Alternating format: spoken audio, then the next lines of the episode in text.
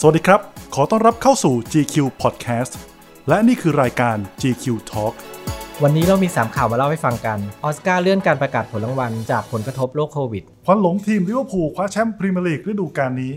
Facebook เจอศึกหนักแบรนด์ดังรุมบอยคอตและในช่วงขอถก เราจะมาถกกันว่าอาชีพไลฟ์โค้ชส่งผลกับชีวิตคนยุคใหม่มากน้อยแค่ไหน สวัสดีครับ ผมป๊อบนัทวุฒิแสงชูวงศ์ผมพีพีรวิทย์อนันตศิรรัตน์ เอกเอกชัยสุทธิยั่งยืน เราสามคนอยู่ในรายการ GQ Talk ใครจะเล่าก่อนอะเดี๋ยวขอเอกก่อนเลยแล้วกันนะครับ กับข่าวที่จะมาเล่าให้ฟังในวันนี้ก็คือเป็นประเด็นร้อนในช่วง2อสวันที่ผ่านมากับเหตุการณ์ Facebook ที่โดนลุมบอยคอรดโอ้ยโอ้ยร้อนมากเลยครับเฮ้ย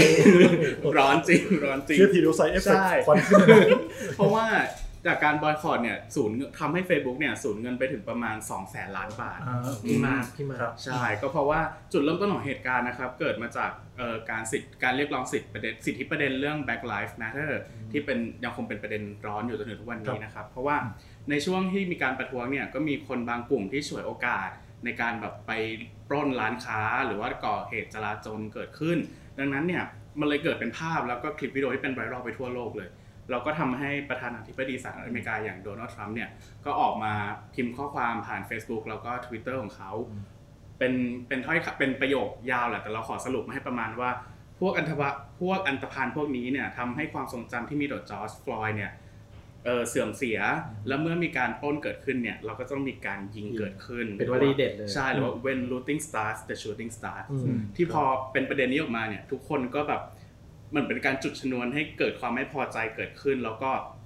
ทำให้ตัวคนเองเนี่ยก็ไม่พอใจแล้วก็ส่งผลไปถึงพวกแบรนด์ต่างๆเนี่ยก็รู้สึกว่ามันรุนแรงเกินไปมันเหมือนเป็น hate speech ดังนั้นเนี่ย Twitter ไม่รอช้าออกมาทำการแบนข้อความนั้นทันทีใช่ภายใน 2 ชั่วโมงที่ออกไปเลย แล้วก็บอกว่าเนี่ยมันเป็นมันเป็น hate speech ที่ทุกคนต้องแบบเหมือนปิดปิดกั้นไม่ให้คนเห็นประมาณนี้ แต่ว่าในอีกส่วนหนึ่งของ Facebook เนี่ยไม่มีการ take action ใดๆทั้งสิ้นเกิดขึ้น แล้วก็จนมาร์คซักเกอร์เบิร์กเนี่ยก็ได้ออกมาชี้แจงว่าเอ่อการโพสต์ดังกล่าวเนี่ยเป็นการอ้างอิงเหตุการณ์ความรุนแรงในอดีตที่เกิดขึ้น แต่ว่าที่ที่ไม่ทำอะไรเนี่ยเพราะว่าประชาชนจะได้ทราบว่ารัฐบาลกำลังทำอะไรอยู่ในขณะนั้นครับแล้วก็หรือหรือง่ายๆเนี่ยสรุปง่ายๆคือว่าเหมือนเป็นการบอกว่าคนอ่านเนี่ยจะต้องมีวิจารณญาณอืมในการอ่านข้อความเอง เหมือนเขาอยากเนเน้น free speech ด้วย ใช่ใช่ในเรื่องประเด็นนั้นเหมือนกันครับ ก็เลยทำให้ยิ่ง แบรนด์ต่างๆเนี่ยไม่พอใจเข้าไปใหญ่ จนเกิดมาเป็นแคมเปญที่ว่า hashtag นะครับ stop hate for profit เป็นแคมเปญนี้เกิดขึ้นมา ซึ่งก็มีแบรนด์ดังมากมายเนี่ยตบเท้าเข้าร่วมบอยคอร Facebook ในครั้งนี้ก็คือ ด้วยการประกาศยุติการสเปนเงินในด้านโฆษณา ซึ่งเป็นแบรนด์ดังๆทั้งนั้นเลยนะใช่ครับ ซึ่งแบรนด์ที่เข้าร่วมเนี่ย คือง่ายๆอาจจะเอกสรุปมาให้ฟังก็มีอย่างเช่น Adidas อืม Ben Jerry Blue Bottle Coffee Coca-Cola ได้ Diageo นะครับอืมแล้วก็ Ford Hershey Honda HP Levi Microsoft อืม Patagonia Puma The North Face REI Starbucks Unilever Vans Verizon ซึ่งเนี่ยเป็นแค่ส่วนหนึ่งเท่านั้นอืมที่ที่ออกมาร่วมแคมเปญบอยคอรในครั้งนี้นะครับ แล้วก็ซึ่งบางแบรนด์ที่กล่าวไปข้างต้นเนี่ย บางอันก็จะยุติการสเปนเงินแค่ 30 วัน หรือว่าบางแบรนด์เนี่ยก็จะคือยุติตลอดไปเลย คือเลิกแบบตัดทิ้งเลยทันทันทีเลยนะฮะ แล้วก็ในบางส่วนของแบรนด์เนี่ยมันจะมีความเป็น global brand เกิดขึ้นครับดังนั้นเนี่ยมันจะมี policy ที่ส่งที่ส่งต่อไปยังประเทศอื่นๆ ทั่วโลกที่มีเครือข่ายอยู่นะฮะดังนั้นเนี่ยการบอยคอรในครั้งเนี้ยจะไม่ได้ส่งผลเฉพาะแต่ในสหรัฐอเมริกา จะส่งผลไปทั่วโลกอย่างในวงการโฆษณาทั่วโลกอย่างแน่นอน ดังนั้นเนี่ยเราต้องมารอดูกันว่าในอนาคตใกล้ๆเนี่ยในแบบประเทศไทยเราเองหรือว่าประเทศอื่นๆเนี่ยจะมีจะมี action เกิดขึ้นยังไงบ้างในเรื่องนี้นะครับแล้วก็อ่าสุดท้ายเนี่ยขอเสริมขอเสริมเกร็ดนิดนึงว่า ไอตัวโซเชียลมีเดียที่มีคนใช้สูงสุดในโลกเนี่ย อันดับหนึ่งคือ Facebook อันดับต่อมาก็คือเอ่อ YouTube ครับ WhatsApp แล้วก็ Facebook Messenger ครับ WeChat แล้วก็ Instagram อืมซึ่งหนึ่งซึ่งทั้ง5 5ในที่พูดมาคือ6อันดับใช่ไหมฮะแต่ว่า 5 อันดับเนี่ยก็ล้วนแต่เป็นของ Facebook ทั้งสิ้นเลยอ่าเออซึ่ง Facebook เป็นเจ้าของทั้งสิ้นเลยก็เลย คนก็รอดูว่าเอ๊ะมันจะส่งผลไปถึงแพลตฟอร์มอื่นๆด้วยหรือเปล่า และในประเทศไทยเองเนี่ยก็มี เอ่อยอดโซเชียลมีเดียที่มีคนใช้เยอะที่สุดเนี่ยก็คือ Facebook ที่มียอดคนใช้งานกว่า 26.9 ล้าน user ครับแล้วก็รองลงมาก็จะเป็น YouTube แล้วก็ Line อืมครับดังนั้นเนี่ยเราต้องมารอดูกันว่าจะเป็นไงต่อไปแล้วก็เท่าที่ทราบมาเนี่ยเพราะว่ารายได้ของ Facebook ประมาณ 90 กว่าเปอร์เซ็นต์หรือแทบจะทั้งหมดเนี่ยมาจากโฆษณาล้ใช่วนๆเลยครับใช่ดังนั้นการที่ทุกคนพากันถอด ad เนี่ยอืมก็คือสูญเสียรายได้ไปเต็มๆเลย ใช่ครับอืมแต่บางทีก็เห็นใจมาร์คซักเกอร์เบิร์กนะ เพราะว่าอืมเท่าที่ฟังข่าวมาเนี่ย ไม่ใช่ไม่ใช่คำว่าเห็นใจดีกว่า เข้าใจอืมว่าเขาก็เหมือนอยู่ตรงกลางอ่าใช่เพราะว่าใช่เขาก็โดนใช่กดดันจากโดนัลด์ทรัมป์เหมือนกันอืมเพราะว่ามันมีโครงการหลายอย่างที่มาร์คซักเกอร์เบิร์กต้องไปทำร่วมกับรัฐใช่บาลครับมันก็เหมือนกับว่าอ้าวถ้าคุณถ้าคุณมามามาอืมระงับอืมสปีชชั้นไม่ให้อ่าไม่ไม่ให้เกิดฟรีสปีชอืมอย่างเงี้ยต่อไปรัฐบาลอาจจะไม่สนับสนุน Facebook ก็ได้ใช่ครับอืม แต่ว่ามันก็เป็นเรื่องที่แบบกระกระอ่วนหน่อยนิดนึงเนาะยากว่าแบบจะเทคไซส์ไปทางไหน หรือว่าอยู่ตรงกลางก็แบบก็อาจจะซวยหรืออะไรสักอย่างหนึ่งประมาณนี้ครับใช่ก็ต้องรอดูกันต่อไปครับว่ายังไงครับโอเคครับ มาถึงเรื่องราวที่ผมนำมาฝากกันนะฮะคจรับริงผมๆทั้งสัปดาห์ที่ผ่านมาเนี่ยเอ่อเวลาผมถ่ายพูดถึง Facebook เวลาผมอืมถ่าย Facebook หรือว่าดูใน Instagram หรือ Twitter เนี่ย ผมได้ยินดูข่าวหนึ่งซึ่งผมหลีกเลี่ยงไม่ได้เลยสำหรับ หนีไม่พ้นสำหรับจริงแฟนแมวันนี้ก็ยังไม่หยุดนะ สำหรับแฟนแมนเชสเตอร์ยูไนเต็ดอย่างผมเลยต้องเห็นข่าวคราวของการคว้าแชมป์พรีเมียร์ลีกอังกฤษของลิเวอร์พูลนะครับๆแค่ข่าวยังไม่พอเนี่ยเพื่อนฝูงใน Facebook พี่ๆน้องๆเนี่ยโอ้โหที่เป็นแฟนหงส์แดงเต็มไปหมดเลยนะให้ครับ เขาหน่อยให้เขาหน่ให้อยเขาหน่อยก็แสดงความยินดีด้วยนะครับ ถือว่าเป็นแชมป์ที่รอคอยมา 30 ปีนะฮะ คือสัปดาห์ที่แล้วเนี่ยเขาคว้าแชมป์เรียกเรียกได้ว่า โอ้ถือว่าทำสถิติอืมเรียกได้ว่าคว้าแชมป์เร็วมากตั้งแต่ยังไม่จบฤดูกาลครับคือตั้งแต่จบแมตช์ที่ 31เนี่ยพอดีทีมอันดับ2แมนเชสเตอร์ซิตี้เนี่ยอืมเขาดันไปแพ้เชลซีนะสิครับอืมทำให้ฤดูกาลนี้มันจบเร็วขึ้น คือ เหลือกันเหลือเตะกันอีกคนละเจ็ดนัดก็จริงแต่ว่าแต้มมันไล่ไม่ทันแล้วล่ะอะลิเวอร์พูลก็เลยเป็นแชมป์ไปเลย ซึ่งภายใต้การคุมทีมของเจอร์เกนคล็อปเจอร์เกนคล็อปเนี่ยอ่าสำหรับใครที่ยังไม่ทราบนะครับก็เป็นกุนซือชาวเยอรมันนะครับอายุ 53 ปี ผมชอบสไตล์เขานะถือว่าเป็นแฟนแมนยูแต่ผมชอบสไตล์ของคุณคล็อปคือเขาคุมทีมเหมือนเข้าใจนักเตะอะโอ้โหมี mind game ที่ดีมีแท็กติกที่ยอดเยี่ยมนะครับ กระตุ้นอ่าให้นักเตะแสดงศักยภาพออกมาได้อย่างเต็มที่ด้วยนะครับ คือเขาเคยคุมทีมในเยอรมันอย่างไมนซ์แล้วก็เคยพาโบรุเซียดอร์ทมุนด์คว้าแชมป์บุนเดสลีกาเยอรมัน2ฤดูกาลด้วยก่อนที่จะมา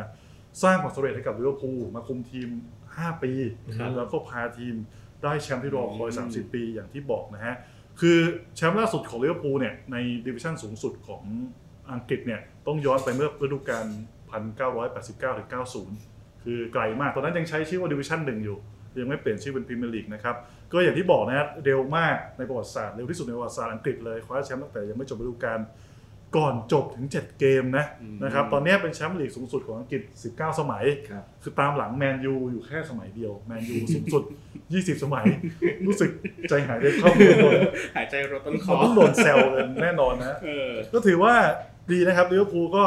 จากทีมที่เกือบล้มละลายครับอืมสิบปีที่ผ่านมาก็ผ่านช่วงที่แบบเกือบล้มละลายตอนนี้กลับมาเป็นทีมที่แบบมีรายได้เยอะมาก แล้วก็ประสบความสำเร็จอืมอ่าในวงการฟุตบอลอังกฤษ แล้วก็เป็นที่น่ายินดีด้วยนะครับ คือการเปลี่ยนแปลงอย่างเห็นได้ชัดขอเกริ่นนิดนึงก็ คืออย่างที่บอกอื้อหือเคยเกือบเคยได้รองแชมป์เมื่อปี 2008ถึง2009 ตอนนั้นได้รองแชมป์จากนั้นเนี่ยก็ตกฮวบมาเป็นทีมอันดับ 7 ก็สมัยนั้นเนี่ยราฟาเอลเบนิเตสคุมทีมโอ้โหเรียกพูลฟู่ฟ่ามากนะครับ แต่ว่าหลังจากที่แบบเออ ผลงานลดลงไปเยอะอะอย่างที่ผมบอกก็นักเตะระดับ world class ก็ทยอยออกจากทีมไปโอ้โหทีมเป็นหนี้เยอะมาก แล้วก็แบบว่าแต่จังหวะดีบอกว่ามีอ่ากลุ่มทุนชื่อว่า Fenway Sports Group นะครับก็เข้ามาทำให้ลิเวอร์พูลเนี่ยพลิกขึ้นมาก็คือทำธุรกิจของลิเวอร์พูลให้แบบเฮ้ยกลับมาแบบเติบโตขึ้นแล้วก็ประสบความสำเร็จเพราะว่าเขาเนี่ยมีจุดมุ่งหมายทั้งเรื่องในสนามอยากจะกอบกู้ความยิ่งใหญ่ด้วยอะไรเงี้ย ห้าปีแรกลองผิด5ปีหลังเนี่ยเรียกว่าลองถูกแล้วกันหลังจากที่ได้เจอร์เกนคล็อปป์กลับมาทำงานนะครับอืมคือเขาบริหารทีมแบบเขาเรียกว่าอะไรอะเอ่อใช้เงินเป็นนะครับ ก็ไม่ฟุ่มเฟือยไม่ทุ่มเทมากแบบว่าอืมเน้นความยั่งยืนพัฒนาเยาวชนอะไรเงี้ยนะครับ ก็ทำให้ลิเวอร์พูลเลยกลับเป็นทีมที่มีเริ่มมีกำไรมากขึ้นมากขึ้นครับการซื้อตัวก็คมด้วยนะอย่างอันแน่แน่นอนบางตัวเนี่ยต้องซื้อแพงเพราะว่าต้องการความแบบคมต้องการทักษะต้องการอืมฝีเท้าเงี้ยอย่างเวอร์จิลฟานไดค์ กองหลังที่เรียกว่าเป็น world class ตอนเนี้ยเป็นเซนเตอร์ฮาล์ฟของลิเวอร์พูลซึ่งเก่งมากๆเนี่ยโอเค ตอนนั้นเนี่ยซื้อมา 75 ล้านปอนด์จากเซาท์แฮมป์ตันแล้วก็คุ้ม รวมถึงอลิซงเบเกอร์อลิซงเบเกอร์เป็นผู้รักษาประตูครับถือว่าเป็นหนึ่งที่ที่เก่งที่สุดในโลกในตอนนี้อืมอันเนี้ย60 ล้านปอนด์จากโรม่าแต่ก็ถือว่าซื้อมาคุ้มนะครับก็ถือว่ายอดเยี่ยมสำหรับลิเวอร์พูลแต่ว่าเหตุการณ์มันก็หลังจากที่เป็นคว้าแชมป์มาได้เนี่ยเหตุการณ์มันก็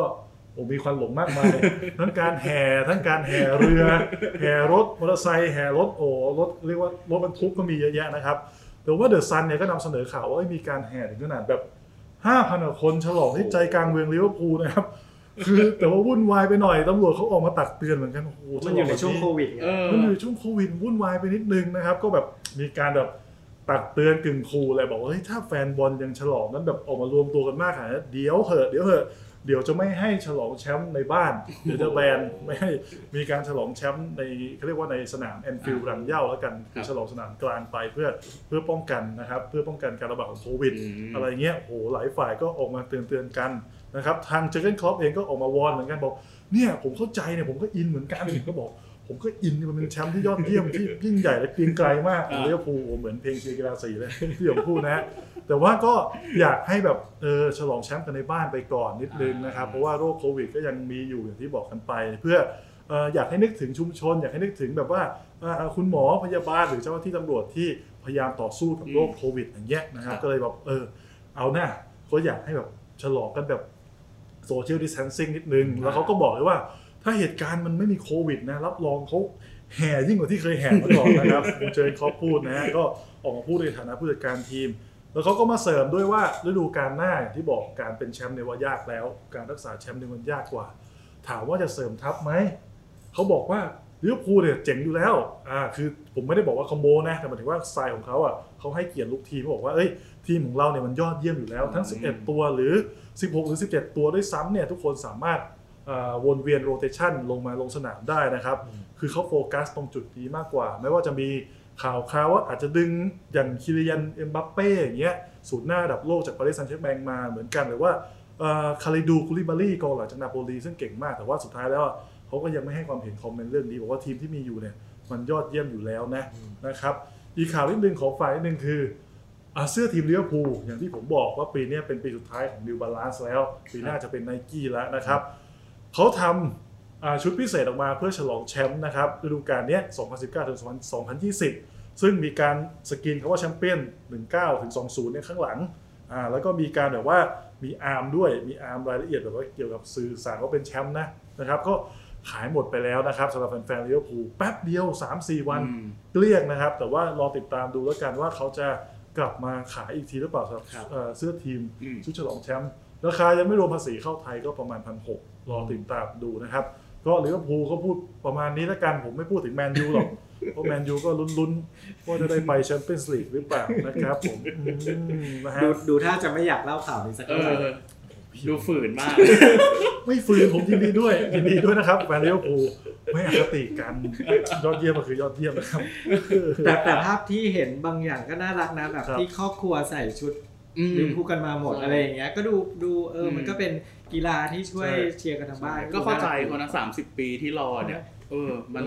ก็สมควรเขาแหละเขายอดเยี่ยมเขายอดเยี่ยมเออนะครับต้องยอมรับพี่ป๊อปอะวงการไอทีไปแล้วครับกีฬาไปแล้วอืมมาวงการบันเทิงกันบ้าง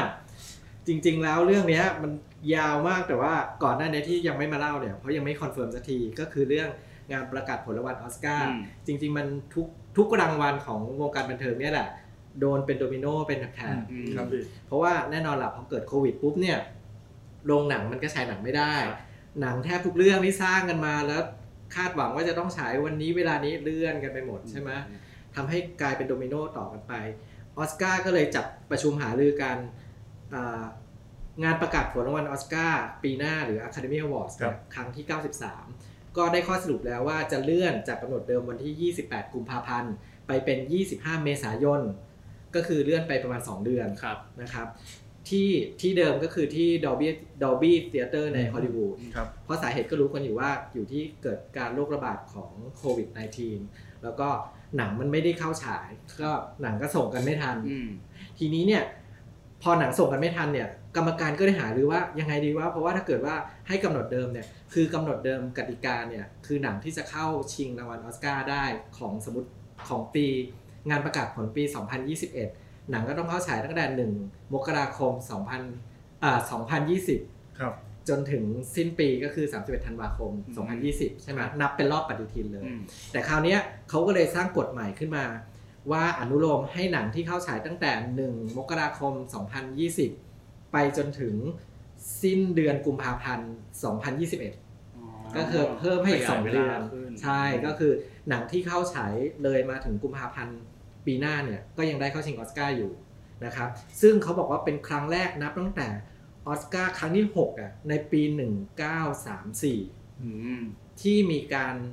อ่าให้หนังที่ฉายในรอบ 2 ปฏิทินเนี่ยเข้าชิงอ่าครับอืมคือปกติหลังจากนั้นจะเป็นรอบปฏิทินเดียวอืมนะครับซึ่งจริงๆก็แอบงงนะ เพราะว่า คิดดูว่าถ้าปี 2022 แล้วโควิดยังไม่จบเนี่ยเราจะนับรอบปฏิทินกันยังไงเออนึกออกปะเออมันจะเป็นอย่างนี้ต่อไปหรือว่าปีหน้ามันจะโดนตัดเหลือแค่10เดือนอืมเนี่ยมันก็อืมมันคือ new normal จริงๆนะครับก็ต้องมีการคิดกฎครับต่างๆขึ้นมาใหม่ ทีนี้เนี่ยเอ่อนอกจากนั้นยังมีการอนุโลมให้หนังที่สร้างขึ้นเพื่อตั้งใจจะฉายในโรงแต่ไม่ได้ฉาย แล้วเปลี่ยนไปฉายแบบสตรีมมิ่งแทนอ่าก็เข้าชิงออสการ์ได้เช่นกันครับนะครับเอ่อ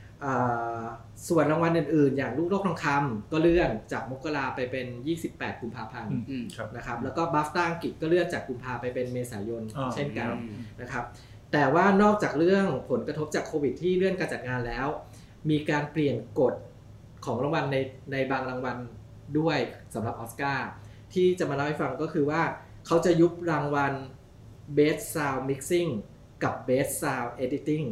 เคยดูออสการ์ที่ที่เวลาประกาศรางวัลด้านด้านเสียงใช่นะเทคนิคเสียงครับมันจะมีสองรางวันนี้ประกาศคู่กัน คือ Best Sound Mixing กับ Best Sound Editing บางทีก็ดูแบบยังไงวะคือใช่เทคนิคเวลาเราฟังแล้วเทคนิคเสียงยอดเยี่ยมอ่าใช่ไหม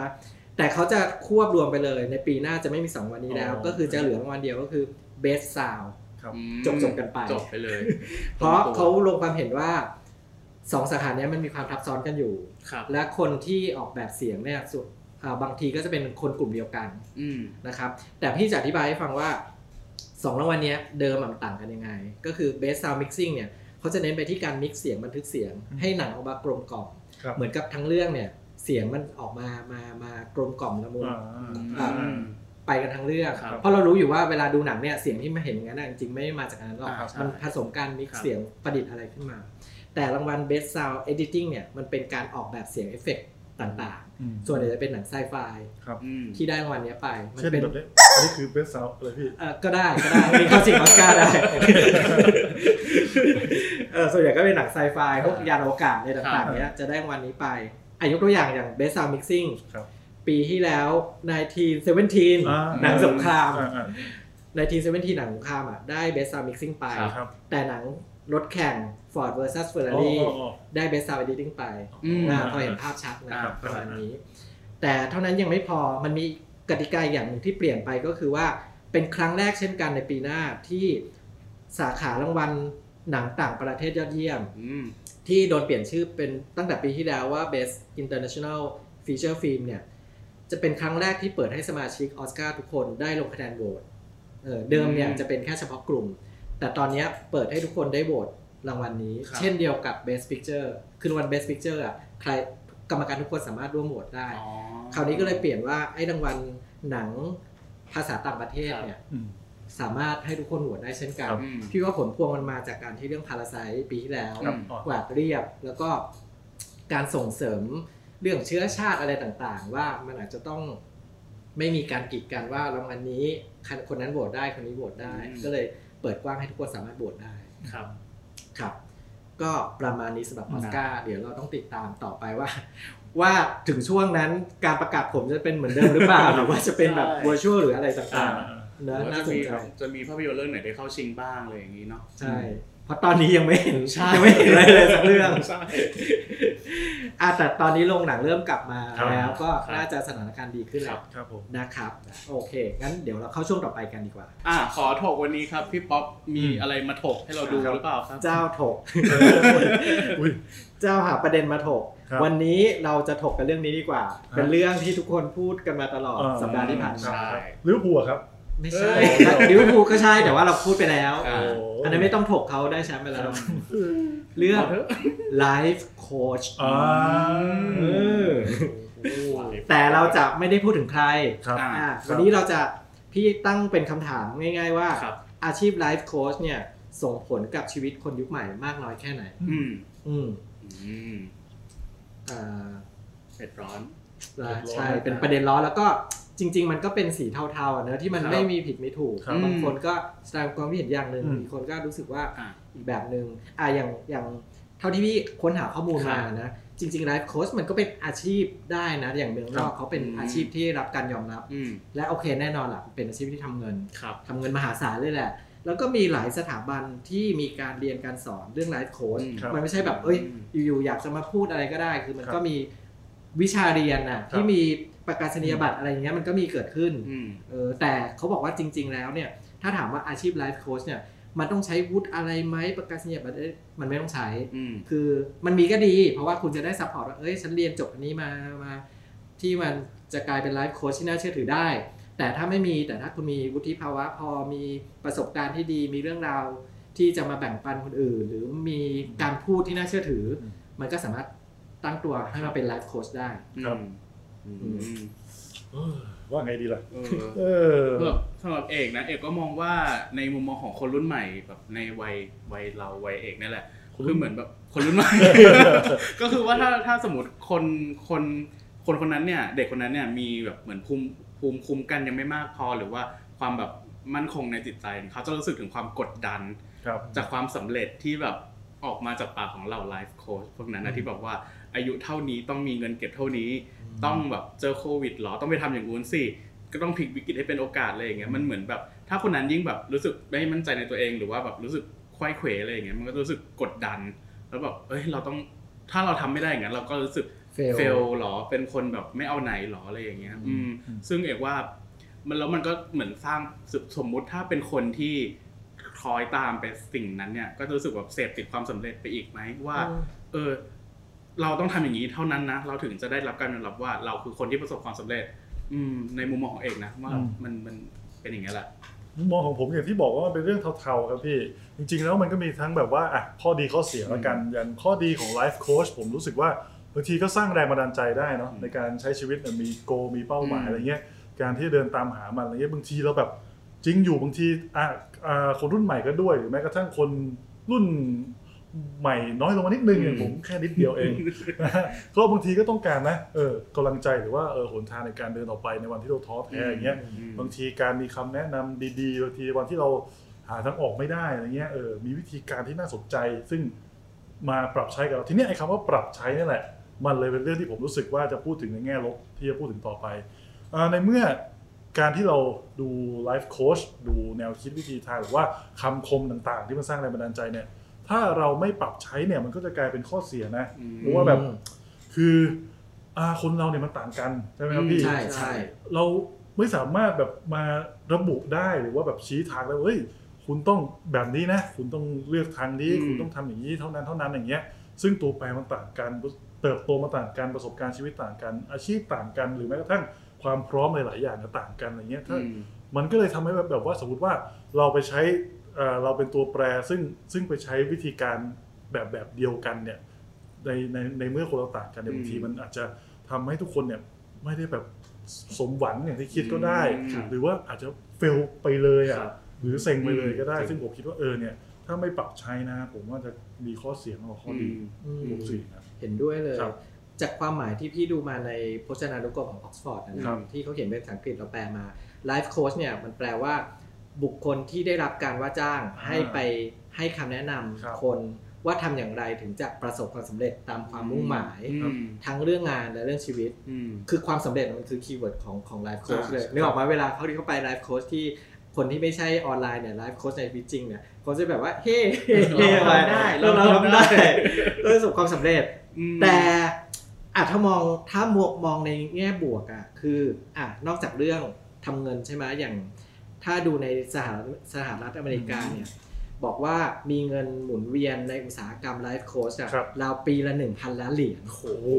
ซึ่งซึ่งแพงมากอะ เพราะว่าเขาบอกว่าเวลาไลฟ์โค้ชดัง ๆ ไปให้คำแนะนำกับพวก CEO หรืออ๋อนายระดับสูงเนี่ย มันก็สำคัญแล้วมันก็จ่ายค่าตัวค่อนข้างแพงอือะมเออ แล้วก็แต่เขาบอกเพราะอะไรรู้ไหม เขาบอกว่า มันก็มีบริษัทใหญ่ ๆ หลายบริษัทนะ พี่ว่าในเมืองไทยก็มีที่ยอมจ้างไลฟ์โค้ชราคาแพงอะไปพูด เพื่อสร้างแรงบันดาลใจโน้มน้าวจิตใจกระตุ้นพนักงานครับให้เกิดประสิทธิภาพได้ แล้วเขาบอกว่าหลายแห่งมันก็สำลิดผลอืมก็คือมันได้ผลพนักงานทำยอดขายดีขึ้นหรืออะไรต่าง ๆ อย่างเงี้ยครับอืม GQ เอาบ้างไหมดีนะเอาใครมาดีครับเดี๋ยวพี่พูดเองพี่บอกพูดเองแต่อะ ซึ่งซึ่งนั่นน่ะมันก็ครับมันก็บางทีมันก็ได้ผลเหมือนกันนะ อือืมมอืมแต่เมื่อกี้ที่เอกฟังพี่พีพูดมาถึงเรื่องคำคมว่าแบบอืมในบางในบางจังหวะในบางจังหวะเนี่ยเราเห็นปุ๊บเราก็อาจจะรู้สึกแบบเออรู้สึกมีกำลังใจขึ้นครับโดยบังโดยบังเอิญหรือเปล่าไม่รู้หรือสักอย่าง แต่ว่าถ้าย้อนกลับมาในมุมมองของของเด็กวัยวัยเอกนี่แหละที่พูดถึงรุ่นเดียวกันน่ะคือบางคนอาจจะรู้สึกเสพติดคำคมจนมันกลายเป็นมันข้ามขั้นจนเป็นแบบ romanticize อืมคำคมเหล่านั้นไปอะอืมว่าแบบซึ่งถ้าเรามองด้วยด้วยด้วยความแบบความจริงอะด้วยความ realistic อะคือ มันคือศัพท์ที่เราแบบพูดประจำในชีวิตประจำวันวนไปเลยวนมาเออแบบอืมออกจากบ้านสู่โลกกว้างอ่าซึ่งแบบเราอ่านถ้าเรามองโลกเป็นจริงใช่ไหมก็ก็กูออกจากบ้านอะก็ก็ยังไงอะแต่พอแบบถ้ามีความแบบ romanticize หรือแบบอะไรสักอย่างขึ้นมามันก็รู้สึกแบบอุ้ยนี่คือแบบฉันออกบ้านไปสู่โลกกว้างเพื่อผจญภัยเลยอย่างเงี้ยซึ่งแบบเออมันต้องมี ขอบเขตและวิจารณญาณในการแบบในการอ่านอะไรพวกนี้เนาะครับซึ่งก็บางทีบางทีก็แอบเป็นห่วงคนในแบบเด็กบางคนที่แบบเขาอาจจะไม่ได้เสพอะไรเยอะอะไรประมาณนี้เนาะเห็นนิดนึงก็รู้สึกแบบโอ้ฉันแบบเข้าใจแล้วมันคือการอ่านอะไรสั้นๆด้วยไงเพราะว่าอืมเด็กสมัยเนี้ยจะชอบใช่อ่านอะไรสั้นๆแล้วพอจับใจความในสิ่งที่มันอ๋อสั้น และยิ่งสั้นและไม่ชัดเจนอีกคือด้วยความที่มันไม่ชัดเจนก็คือกำกวมให้ไปตีความเอาเองเออแล้วมันก็อ๋อนำเสนอไปในสิ่งที่มองไม่เห็นภาพชัดเจนนะอืมมันก็เลยแบบอ๋อ อย่างเงี้ยแหละอืมโอเคแล้วใช่ดีแล้วเฮ้ยสุแต่ดแล้วแต่ผมผมมีนะ ทั้งสั้นกระชับได้ใจความชัดเจนคมด้วย แต่ว่าใครเห็นน่าจะชอบคำนี้มีดเลือดออก เลือดออก มันไม่หาคือ ที่มันหาที่มันหาเพราะมันมันไม่หาครับคุณมีผู้ชมดมีดโอ้โหโอ้ยเอามาแทงเลยดีกว่าไหมเนี่ยขโค้นาชดพีเนี้ยโค้ชพีอาจจะเห็นด้วยกับเอกครับคือส่วนตัวอะอันนี้เรื่องพูดความเห็นส่วนตัวอืเนมอะของพี่อะอืมพี่จะไม่ชอบคำคมอะไรเหล่านี้เลยเออแต่ถามว่าอ่านแล้วเออก็ไม่ได้รู้สึกเกลียดอะไรขนาดนั้นอืมแต่ว่าพี่ว่าบางทีมันแบบฟุ้งอะมันฟุ้งใช่ลอยไปลอยมา แล้วมัน เราพี่อาจจะอายุเยอะแล้วอะเราก็เลยจะรู้สึกว่าคำพวกนี้มันวนไปวนมาคำว่าอืมเวลาคำว่าจิตใจคำว่าอืมอะไรมันจะวนไปวนมาอ่าแล้วสุดท้ายเหมือนที่พี่บอกว่าบางทีอ่านอันเนี้ยเฮ้ยมันใช้กับภาวะอารมณ์บางอย่างไม่ได้ หรือต้นทุนชีวิตแต่ละคนเนี่ยมันไม่เท่ากันใช่มัน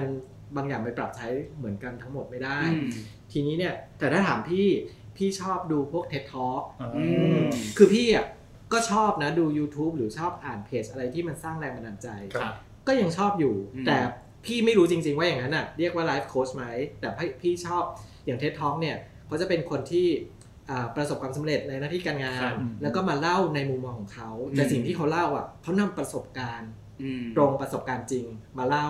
แล้วพอเราฟังแล้วเออ เราสามารถนำไปปรับใช้ได้จริงอืมๆกับแนวคิดเขาเป็นแบบนี้เขาเคยเจอแบบนี้ต้องแก้ไขปัญหาแบบนี้อืมอะไรอย่างเงี้ยแต่ถ้าเกิดไลฟ์โค้ชจริง ๆ พี่ก็ไม่เคยไปนั่งฟังไลฟ์โค้ชอะแต่เท่าที่ดูมันจะเหมือนแบบว่า ลอยๆ ฟุ้งๆ ให้คุณเอาไปไปปรับใช้อะไรอย่างเงี้ยอืมเหมือนคล้าย ๆ เป็นการแบบชักจูงอืมไม่ชักจูงอาจจะดูแรงไปแต่เหมือนแบบเหมือนโน้มน้าวโน้มน้าวจิจิตตใจเขาว่าต้องทำแบบนี้เท่านั้นถึงจะประสบสำเร็จเหมือนเขาอะไรอย่างเงี้ยใจอืมซึ่งไอความประสบความสำเร็จของไลฟ์โค้ชบางคนเนี่ยก็พิสูจน์ไม่ได้ด้วยนะว่าประสบความสำเร็จจริงหรือเปล่าใช่ไหมแบบใช่มันดูใช่ลอยไปหมดเลยอะใช่อืมแต่ส่วนใหญ่ถ้าเป็นผมเนี่ยแล้วคุยกับทุกคนรอบตัวเนี่ยทุกคนก็เหมือนเป็นโค้ชนะ อืมแล้วพูดในแง่ถึงเออคุยกับคุณเอคุยกับพี่ป๊อปหรือว่าคุยกับน้องโอ๊ตเอ่อครีเอทีฟเราเล่นทุกคนในห้องนี้นะฮะก็ก็ทุกคนก็เหมือนเป็นไลฟ์โค้ชกันและกันได้นะอืมในอีกแง่หนึ่งในในในความหมายหนึ่งจริงซึ่งซึ่งมันผมคิดว่าจริงอะรอบตัวมีมีมีการเรียนรู้ทั้งหมดนะอยู่ที่การปรับใช้แหละอืมที่บใช่อกจริง ๆ ที่พี่พูดอะถูกคือประสบการณ์ของทุกคนอะเป็นสิ่งที่เราเอาไปเรียนรู้ได้ใช่นะคือจะเขาจะเป็นเด็กเป็นผู้ใหญ่เป็นวัยไหน เป็นอืมลูกน้องเราเป็นหัวหน้าเราเราเราเรา ฟังเขาแล้วเรานำสิ่งนั้นอะมาปรัครับบใช้อืมเป็นบทเรียนของเราได้ใช่เออแล้วก็พี่ว่าอีกอย่างหนึ่งคนสมัยเนี้ยขาดความมั่นใจอืมอืมเหมือนบะหรือบางทีมันเหมือนมั่นใจนะ เหมือนมั่นใจในการ show off อะไรต่างๆ แต่ว่าไม่รู้พี่ยังคิดว่าขาดความมั่นใจ และต้องการลงต่างๆในโซเชียลมีเดียเนี่ยเพื่อต้องการการ support อืมอ๋อสมมุติว่าลงสิ่งนี้ไป อะ สมมติ คนจะชอบถ่ายภาพตัวเองแบบว่าอะ ให้เห็นรูปร่างนิดนึงแล้วบอกอ้วนจังเลยเพื่อนที่จะรักเขาบอกหุ่นดีผอมแล้วผอมแล้วอ้วนตรงไหนเอออะไรอย่างเงี้ยคือคือคนจะชอบในลักษณะอย่างนั้นครับอะที่ไม่ได้บอกตรงครับๆหรือเปล่าไม่รู้นะ อันนี้เดาเอาอืมมันก็เลยสอดคล้องกับว่าเหมือนคนอะหาที่พึ่งทางโซเชียลมีเดียอ่าใช่มันก็เลยแบบไม่อยากไม่มีที่พึ่ง ก็เลยต้องไปพึ่งไลฟ์โค้ชอืมให้มา support เรามาให้กำลังใจเราอืมอืมอืมเรียกว่าอาจจะเป็นมุมมองที่เขา ยึดติดกับความเป็นโซเชียลมีเดียว่าว่าว่าคนคนนั้นน่ะประสบความสำเร็จในเรื่องของการแบบได้ยอดไลค์ยอดแชร์ได้แบบอืมได้อืม engagement สูงๆ ใช่ไหมแต่เขาลืมมองของชีวิตจริง ในความเป็นจริงไปว่าแบบมันมันปรับเอามาใช้ไม่ได้อะอะไรประมาณนี้อืมน่าจะในก็อาจจะเป็นในมุมมองนั้นหรือเปล่าตามที่เอกคิดนะอืมแล้วเขาก็บอกว่าบางทีแบบไลฟ์โค้ชเนี่ยเราก็ต้องดูดีๆ คืออ่าไลฟ์โค้ชดีๆมันก็มีครับแต่เขาบอกไลฟ์โค้ชบางบางบางคนเนี่ย วิธีที่เราดูก็คืออาจจะเป็นว่า แรกๆอะเขาบอกว่าจะสอนเรื่องเรื่องการโน้มน้าวจิตใจการประสบความสำเร็จอืมเป็นเรื่องที่ดี ครับ แต่หลังจากนั้นอะบางทีจะเริ่มขายของบางทีจะเริ่มขายของบางทีจะเริ่มแบบว่าไม่ค่อยเกี่ยวแล้วอืม เออแล้วก็อีกอย่างหนึ่งก็คือเหมือนให้ดูด้วยว่าคนคนนั้นน่ะถ้าเราถามกลับไปว่า แล้วคุณประสบความสำเร็จอะไรบ้างเพราะบางคนอ่านนึกออกมาบางคนเป็นคนพูดเก่งบางคนอืมมันโน้มน้าวจิตใจเราบางคนบอกว่า เฮ้ยคุณประสบความสำเร็จหนึ่งสองสามหนึ่งสองสามสี่ห้าอืมแต่อะเราถามกลับไปเอ้ยแล้วไลฟ์โค้ชคนนี้เขาประสบความสำเร็จอะไรบ้างอะอืมที่เขามาสอนเรานึกออกป่ะอืมอันนี้อาจจะเป็นมาตรฐานพี่นะ เพราะอย่างที่พี่บอกว่าอย่างพี่ดูเท็ d ท a l k เนี่ยพี่เห็นคนเนี้ยเขาประสบความสำเร็จจริงอืมเพราะเออเราเห็นแล้วไงเราก็เลยเชื่อเขาว่าเขาผ่านจุดนี้มาได้จริงๆเขาก็เลยครับประสบความสำเร็จเราก็เลย ถือว่าบทเรียนที่เขามาแบ่งปันอะมันเป็นเรื่องที่สามารถทำได้จริง อืมอืมนะ ก็ไม่ผิดมีถูกเนาะอืมแต่ก็เป็นก็แง่แล้วมุแต่มสองด้านแล้วกันครับ เนาะ ครับแต่ว่าต้องมีแบบสติแหละอะ นะแต่ละคนเนาะใช่โดยการเสพสื่อหรืออะไรสักอย่างหนึ่ง ครับ สุดท้ายก็นั่นแหละ ไม่ต้องให้ใครมาโค้ชหรอกก็ โค้ชตัวเองเอออะอะครับ จบแล้วมีใครจะฝากอะไรไหมครับ สัปดาห์นี้ ก็สกาล่าใช่ไหมพี่ สกาล่าอ่าเห็นว่าเป็นเรื่องที่ที่หัวเราะกันเนี่ยไม่ใช่เลยครับ จะมีน้องคนหนึ่งชื่อน้องเกรซโอ้สวยมากใช่อ่าเป็นโปรดิวเซอร์ของรายการนี้ครับผมแต่เมื่อกี้เขาก็บอกพี่อย่าลืมพูดเรื่องลีโดนะครับ นี่ก็บอกว่าสกาล่ามาเลยทุกคนก็คือที่เห็นที่เห็นอึ้งไปเนี่ยก็อึ้งจริงนะเราก็ชูป้ายใหม่ว่าลีโดลีโดบอกเขาปิดแต่เขาเปิดใหม่แล้วมาแล้วแต่ที่จะปิดเนี่ยสกาล่าอ่าสกาล่าจะปิดแล้วใช่แน่นอนเศร้ามากเลยเพราะพี่เป็นแฟนโรงหนังสกาล่ามากแล้วใช่มันมันเป็นโรงหนังที่ พี่สัมภาษณ์ฟิลิปจาโบรอืนะมที่เป็นฝรั่งครับที่นักล่าโรงหนัง stand alone ครับเขาพูดได้เลยว่าเป็นโรงหนังที่สวยที่สุดใน Southeast Asia เลยนะอืมใช่อืมคือแบบส่วนตัวเอกก็ชอบไปดูหนังที่สกาล่าเนี่ยแบบไม่มีอะไรทำก็จะเดินไปเดินไปแล้วก็ดูรอบว่ามีฉายอะไรบ้างแล้วก็ครับถ้าเวลามันได้ก็เข้าไปนั่งดูแล้วแบบอืมรู้สึกมันมันอิ่มเอมมากกว่าการแค่ดูหนังอะมันได้ดูสถาปัตยกรรมอ๋อแบบโถงบันได ในโรงหนังมันก็มีความแบบก็แอบเก่าแต่ว่ามันก็สวยแบบคลาสสิกเลย ไปดูกับใครนะ คนเดียวโอ้นะฮะไม่แล้วพี่ชอบที่มันจอใหญ่จอใหญ่มาก จอใหญ่มากแล้วราคาก็ถูก ใช่ใช่คือสูงสุดยังแค่แบบร้อยหกสิบเองตอนเนี้ยเออใช่สูงสุดก็ร้อยยี่สิบร้อยสี่สิบประมาณนี้ก็ถือในความทรงจำอย่างของผมก็เป็นประสบการณ์ดีหลายอย่าง ทั้งการดูหนังที่แบบเออไม่ใช่แค่เรื่องราวในหนังเดียวอย่างที่คุณเอกบอกอืมสถาปัตยกรรมภายในอินใช่ทีเรียสวยงามอืมคอนเสิร์ตก็เคยไปดูมาอ๋อใช่ใช่แล้วก็ประทับใจมากแล้วก็คือเรียกได้ว่า มันอยู่ในย่านใจกลางเมืองแล้วเนาะอืมถึงมันเป็นความคลาสสิกที่มันอยู่เอ่อท่ามกลางใจกลางเมืองอืมทางด้านธุรกิจเงี้ยใช่แต่ก็มันก็ดีเขาก็จะมีการจัดฉายหนังเป็นแบบส่งท้ายครับในในสกาล่าใช่ ซึ่งมีเรื่องหนึ่งคือซีนีนะซีนีมาพาราดิโซครับซึ่งเป็นหนังที่พี่รักมากครับมันเป็นหนังเกี่ยวกับอ่าโรงหนังที่กำลังจะปิดอืมเหมือนกันแล้วเขาครับฉลาดมากในการเลือกหนังเรื่องนี้มาฉายอืมแต่จะกำลังจะซื้อบัตรโซเอา sold แล้ว out เรียบร้อหมดแล้ยวเขาบอกว่าโซเอาแบบ คนต่อคิวยาวมากอืมแบบใช่สามสี่ชั่วโมงกว่าจะได้บัตรตัวหนังเรื่องนี้ครับแต่ว่าโซเอาหมดภายในทันทีครัที่บขาย ก็ใครว่างๆก็แวะเดินผ่านไปก็ไปเก็บภาพบรรยากาศก่อนใช่ก่อนจะไม่รู้ว่าจะถูกนำไปทำเป็นยังไงต่อไปครับเนาะผมคือบางคนที่ไม่ได้ไม่เคยอาจจะมีบางคนที่ไม่เคยไปดูโรงหนังสกาล่าเลยอืมหรืออะไรเงี้ยแต่พี่ว่าอย่างน้อยถ้าแวะไปอะไปถ่ายรูปไปอะไรก็ดีนะอืมคือเราไม่รู้เลยใช่เราจะได้เห็นสถาปัตยกรรมอย่างนี้จริงเมื่อไหร่ แล้วก็เราไม่รู้ว่าหลังจากปิดเนี่ย เขาจะนำไปทำอะไรต่ใช่อครับใช่ตอนนี้ยังไม่มีคำตอบที่ชัดเจนครับผมซึ่งครับเราก็หวังใจนะว่าเขาจะไม่ได้ทุบทิ้งอืมครับพี่พี่ยังอยากให้เขารักษาโรงหนังเอาไว้ แต่ว่าเอาไปทำอะไรก็ได้อาจจะฉายหนังบ้างทำเป็น ลงละครบ้างอืมหรือทำอะไรต่างๆ ครับครับผมส่วนสำหรับใครที่ซื้อบัตรได้แล้วแล้วติดภารกิจจริง ๆ ก็ขายต่อ บอกล็อกในสมุดได้นะครับออกมาได้จะชวนไปดูก็ได้อะอะครับนะคแล้รับวก็อีกอย่างครับนิตยสารของเราอ่าจะวางขายวันไหนครับพี่ป๊อปก็น่าจะวันเสาร์เนี้ยวีคเอนเนี้ยอืมลองไปดูที่แผงได้ครับผมโอเคก็อย่าลืมติดตามด้วยนะครับทั้งนิตยสารของเราแล้วก็ช่องทางบนออนไลน์ด้วยครับทั้ง Facebook Page ทั้ง Instagram นะฮะอืมก็ TikTok แล้วก็ Twitter ด้วยนะครับครบทุกช่องทางครับผมพอดแคสต์ก็มีใน SoundCloud อ่าใช่ติดตามได้นะครับก็จะมีพวกเราเสียงพวกเรา3คนนี่แหละคุยกันแต่ใครไม่อยากเห็นหน้าเลยผมเออไปฟังเสียงเอาก็ได้ฟังเสียงอย่างเดียวนะครับ โอเคครับ ก็ถือว่า Happy Weekend แล้วกันสัปดาห์นี้นะครับ ทุกท่านนะฮะผมครับฮะเพราะว่าทุกอย่างกลับมาเปิดแล้วครับผมรักษาสุขภาพด้วยทุกอย่างก็คือรวมถึงอาบอบนวดด้วย ซึ่งผมก็อ่านมาแล้วฟังคนอื่นมาย้ำอีกทีเลยผมไม่ได้ไปหรอกครับไม่ได้แพลนไว้ ไม่มีแพลนครับผมไม่ได้ไปอยู่แล้วครับ โอ้ตายแล้วโดนโดนโดนแกล้งครับโดนแกล้งไปดีกว่าครับครับผมพบกันใหม่สัปดาห์หน้าครับครับสวัสดีครับสวัสดีครับ ขอบคุณที่ติดตามรับฟัง GQ Podcast ครับ แล้วกลับมาพบกับรายการ GQ Talk ได้ใหม่สัปดาห์หน้าสำหรับวันนี้ สวัสดีครับ สวัสดีครับ